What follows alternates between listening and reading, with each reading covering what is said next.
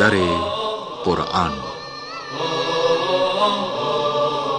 نکات ادبی آیات قرآن کریم هم از نکات صرفی، نحوی و لغوی بپردازیم. به کارشناسی آقای دکتر مصطفی.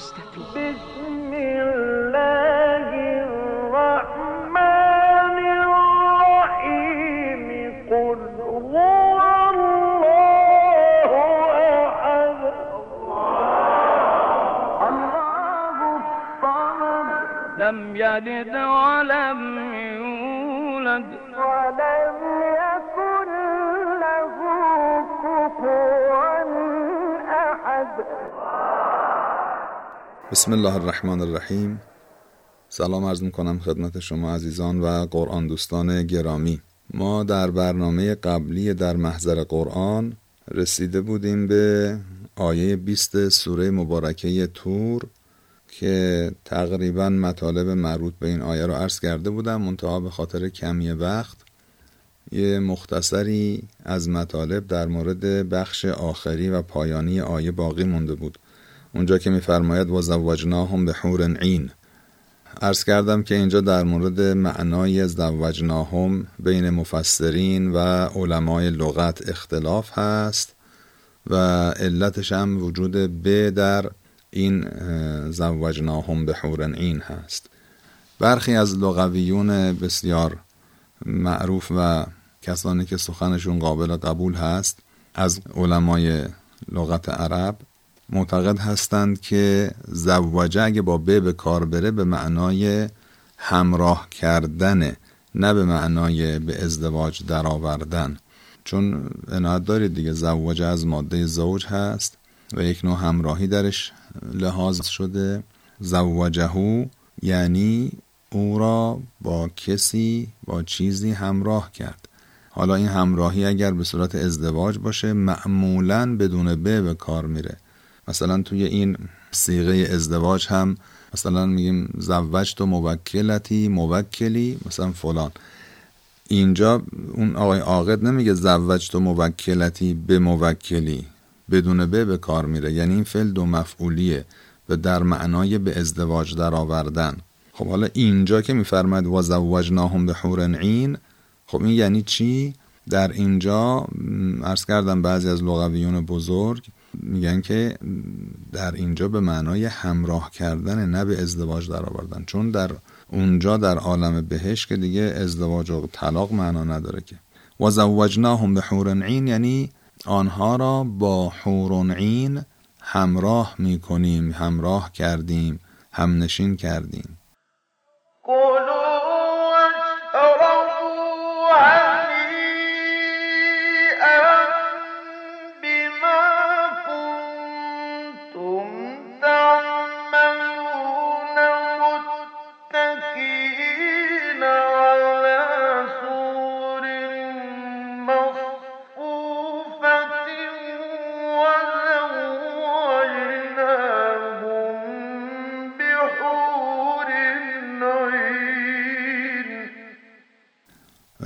در کتاب سهانقه جوهری میگه قال یونس لیس من کلام العرب زوجه به امرأت بالباء. یونس که از لغویون و علمای بزرگ عرب بوده قرن دوم هجری میگه اصلا در کلام عرب در جایی که بخوان بگن کسی را مثلا به عقد کسی در آورد با به نمیگن. بل به حذفها به رو حذف می‌کنن. همونطور که الان مثال زدم بدون به میگن این فعل دو مفعولیه. اون وقت خودش میگه پس این آیه چی؟ و زوجناهم به عین میگه ای قرناهم بهن یعنی اونها رو قرین قرار دادم قرین قرار دادیم همنشین قرار دادیم.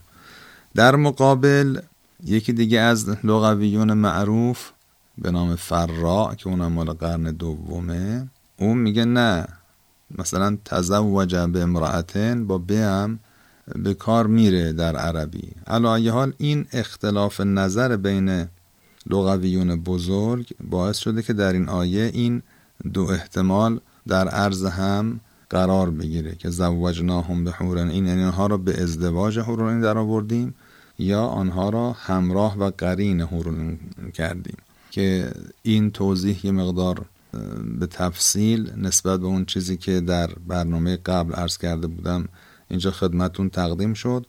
دیگه آیه هم تمام شد. کلمه حور و این رو هم به دفعات معنا کردیم. دیگه الان اطاله نمی کنیم کلام رو.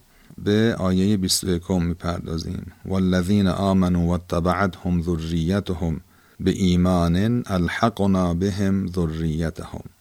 خب والذین آمنو که معناش مشخصه واتبعتهم ذریتهم. کسانی که ایمان داشته باشند و ذریه آنها فرزندان آنها اتبعتهم. از آنها پیروی کنند. پیروی دو معنا داره یعنی دو حالت داره. پیروی مادیه به این معناست که کسی پشت سر کسی راه بره و قدم به قدم به قول معروف پا جای پای او بذاره او رو تعقیب کنه پشت سرش بره. اتبعه سار وراءه پشت سرش رفت راه رفت. این راه رفتن و پیروی مادی و ملموسه که اینجا علل قاعده منظور نیست. یه پیروی هم هست پیروی معنویه که یعنی در به اصطلاح اعتقادات و روش و منش مثل آنها عمل بکنن به آنها اقتدا بکنن دستورات اونها رو اجرا بکنن. خلاصه پیرو فکری اونها باشن که علل قاعده اینجا این منظور هست. منتها اینجا فرموده به ایمانن. والذين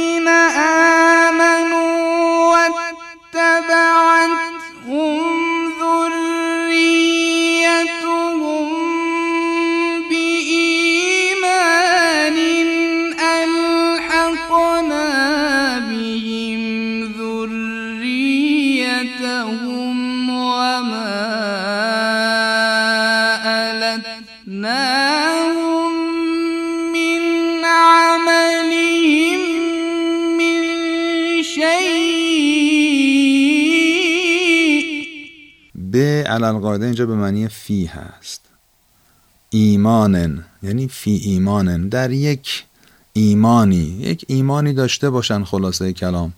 اینجور نباش که هیچ گونه ارتباطی با این پدران و مادران مؤمنشون نداشته باشن. اگر در یک ایمانی اینجا نکره است. علالقاده این نکره برای کوچک کردنه. گاهی وقتا ما کلمه رو نکره به کار می‌بریم. برای تعظیم و بزرگداشت هست. مثلا میگیم مردی را دیدم که چنین و چنان بود. یعنی در مقام بزرگداشت و تعظیم کلمه رو نکره به کار می‌بریم. گاهی اوقات برای کوچک نشون دادن کلمه رو نکره به کار می‌بریم. مردی اومده بود اینجا یه مرده مثلا خیلی با مثلا می‌خوایم با کم اهمیت جلوه دادن راجبش صحبت کنیم. در این موارد اینجا هم نکره به کار میره. حالا به نظر میاد اینجا شاید از همین مقوله باشه. یعنی اگر ذریه در ایمان یک فل جمله ایمانی داشته باشند و پیرو پدران و مادران مؤمنشون باشند الحقنا بهم ذریتهم. این ذریه آنها را فرزندان آنها را به آنها ملحق می‌کنیم. یه روایتی حالا هرچند ما بحث تفسیری نداریم اینجا ولی برای اینکه معنای آیه بهتر روشن بشه این نکره بودن این ایمان بیشتر بحثای ما لغوی دیگه بحثای لغوی و ادبی می‌کنیم. در کتاب کافی کتاب من لا یحضر الفقیه کتاب توحید شیخ صدوق این حدیث آمده که از امام صادق علیه السلام در مورد تفسیر این آیه شریفه. فرمودن که قصرت الابناء عن عمل الآباء. یعنی این فرزندان عملشون نسبت به عمل پدران کمتر و کوتاهتره. پدرانشون شاید از جهات مراتب ایمانی خیلی هم جلو باشن اما اینا خودشون مراتب پایینتری دارن. میفرماید فالحقوا الابناء بالآباء. اون وقت خداوند ملائکه این فرزندان رو به پدرانشون ملحق می‌کنن لتقرب ذلك اعینهم تا اینکه خوشحال بشن اون پدران. یعنی به عنوان یکی از اجرهاست. که اونجا کسی که فرزندش از خودش از, از نظر ایمانی پایین تر باشه طبق این آیه شریفه خداوند رو لطفش اون فرزند رو ولی به شرطی که ایمان داشته باشه ها اتبعت و اتبعت هم ذریت به ایمانن. با یک ایمانکی به هر حال.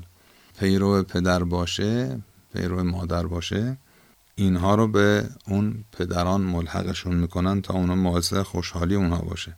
و ما علتناهم من عملهم من شیء ما علتناهم علتناهم یعنی کم نگذاشتیم کم نمی‌گذاریم والذین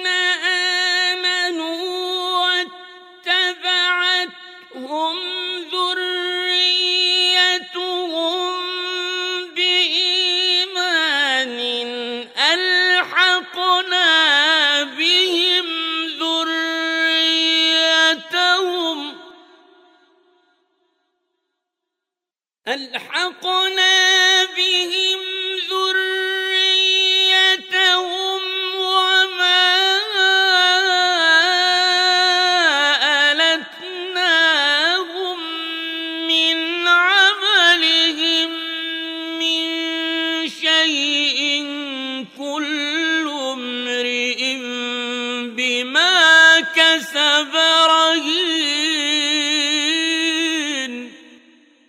علتنا متکلمه مع الغیر.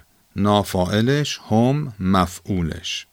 این فعل می‌تونه از ریشه علته باشه. علته این سلاسی مجردش. همزه لام تی دو نقطه. علته یعنی نقصا یعنی کم گذاشت. ممکن هم هست از ریشه لیت لام و یه و ت. باشه در باب افعال این ل و یه و ت رفته تو باب افعال. شده علات یولیتو مثل فرض کنید اقام یقیمو. یعنی خلاصه اجوف باشه. علات یولیتو هم باز به معنی کم گذاشتنه. لذا این کلمه رو می‌تونیم سلاسی مجرد بگیریم از ریشه علته می‌تونیم سلاسی مزید بدانیم از ریشه لیته و در باب افعال. در هر دو حال معناش یک چیز میشه کم گذاشتن. ما علتناهم از اونها کم نمی‌گذاریم من عملهم من شیء از عملشون چیزی کم نمی‌گذاریم من شیء هیچ چیزی را. واتبعتهم ذريتهم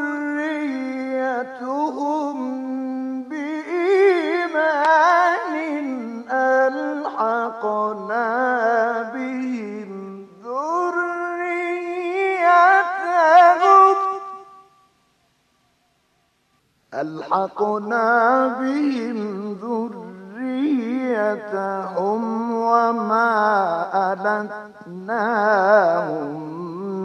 من عملهم من شيء. و اما من در من عملهم چیه؟ من در من عملهم من بیانیه است. یعنی شیئا من عملهم.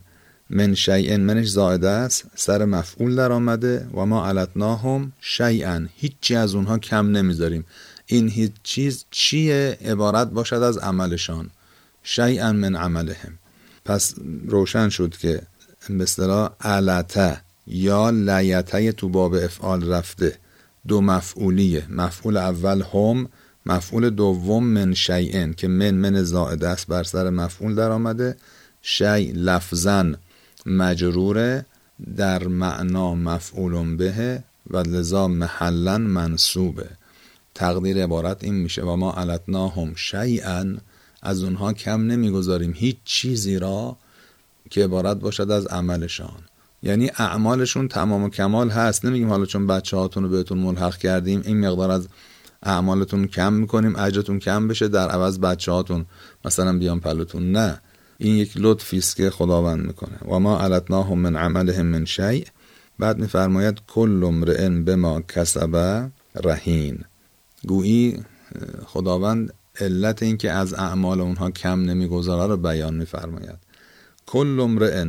امرئ یعنی مرد که وقتی مؤنث میشه میشه امرأه با ت. ما معمولا ت رو که میاریم برای مؤنث فقط سر صفت ها میاریم. یعنی صفت هست که با اضافه شدن ت گرد مؤنث میشه. معلم معلمه مؤمن مؤمنه. مثلا فرض فرمایید که مجاهد مجاهده و امثال اینها. اما چند تا کلمه هستن انگوش شمار. هفتش تا. ده تا حد اکثر اگر باشن شاید هم کمتر. که اونا اسمن صفت نیستند که مذکر مؤنثشون باته از هم متمایز میشه. یکیش رجل دیگری مرع. رجل رجله. مرع مرعه. حالا رجل رجله رو شاید کمتر شنیده باشید. اما مرع و مرعه رو که خب زیاد شنیدید. یا مثلا ابن ابنه. خلاصه از همین مقول است. منتها اینا رو که عرض کردم خواستم بگم امرع امرع که اینجا آمده به معنای مرد که مؤنثش میشه امرأه اینجا منظور مرد نیست در مقابل زن. اینجا منظور انسانه کل امرئ یعنی هر کسی.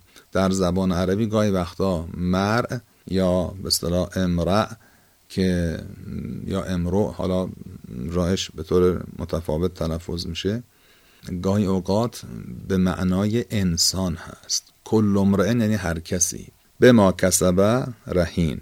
هر کسی در گرو اعمال خودش هست. رهین یعنی گرو رهن. چیزی که شما رهن می‌ذارید رهین به معنای گرو گذاشته شده است. فعیل به معنای مفعوله. منتها در زبان عربی گاهی اوقات این کلمه رهین کنایه از ملازم و همراه بودن هست. چیزی که شما گرو می‌ذارید یه جا همیشه میمونه دیگه تا بیاد به اصطلاح فک رهن بکنید چیزی که رهن می‌ذارید. اون وقت اینجا معنای ملازمت همراهی همراه بودن تو این کلمه لحاظ شده. لذا خیلی وقتا وقتی می‌خوام بگن چیزی با چیزی همراه هست تو عربی مثلا برای همین کلمه رو به کار می‌برن. فلانون رهین و کذا. یعنی همراه اون هست. اینجا میفرماید خداوند میفرماید کل امرئ به ما کسب رهین. هر کسی ملازم هست با اون کاری که انجام داده ازش جدا نمیشه. در نتیجه خداوند کار کسی رو از کسی کم نمی‌ذاره به خاطر اینکه بچه هاشو بهش ملحق کرده. چون قاعده قیامت این است. هر کسی چسبیده به کار خودشه. کار طرف رو منگنه می‌کنن به خودش. حالا چه خوب باشه چه بدش. که ارز کنم در برنامه های قبلی هم به دفعات ارز کردیم این عذاب یا نعمتی هم که در قیامت هست شکل ارز کنم قیامتی کارهای ماست. و لذا همیشه با ما هست و چون ما همیشه هستیم این عذاب یا این نعمت هم همیشه هست این خودش معنای خلوده. پس معنای رهین هم عرض کردیم اینجا میشه ملازم همراه. خلاصه مصاحب همدم چسبیده. خلاصه خیلی خودمونیش بخوایم بگیم. هر کسی چسبیده است به کار خودش. دیگه در قیامت کار رو از آدم نمی‌تونن مثلا کنده نمیشه خدا نمی‌کنه. حالا چه خوب باشه چه بد باشه. خیلی خوب. آیه 21 هم تمام شد. وقت ما هم تمام شد. انشالله بقیه سوره تور رو طبق روالمون در برنامه و برنامه های بعدی مطالبش رو خدمتتون تقدیم میکنم. موفق و معید باشید. خدا نگهدار. هذا القرآن يوحدنا لطريق الخير يوجهنا. الله تعالى أنزله ورسول الله معلمنا. ورسول الله معلمنا. هذا القرآن يوحدنا لطريق الخير يوجهنا. الله تعالى أنزله ورسول الله معلمنا. ورسول الله معلمنا. هذا القرآن هو الهادي لأوائلنا وأواخرنا. يدعو للعلم وللعمل. لا شيء سواه يهذبنا هذا القرآن هو الهادي لأوائلنا وأواخرنا. يدعو للعلم وللعمل لا شيء سواه يهذبنا كتاب الله لا شيء سواه يهذبنا العمل به.